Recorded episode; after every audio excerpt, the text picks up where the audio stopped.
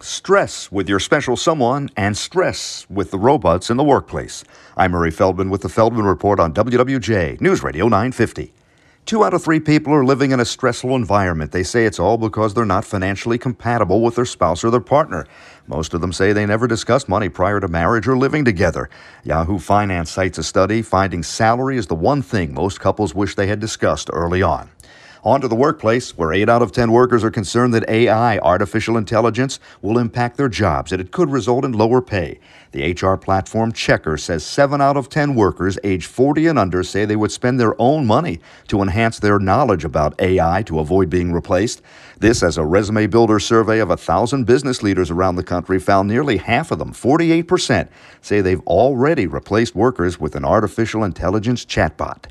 With the Feldman Report, I'm Murray Feldman, WWJ, News Radio 950.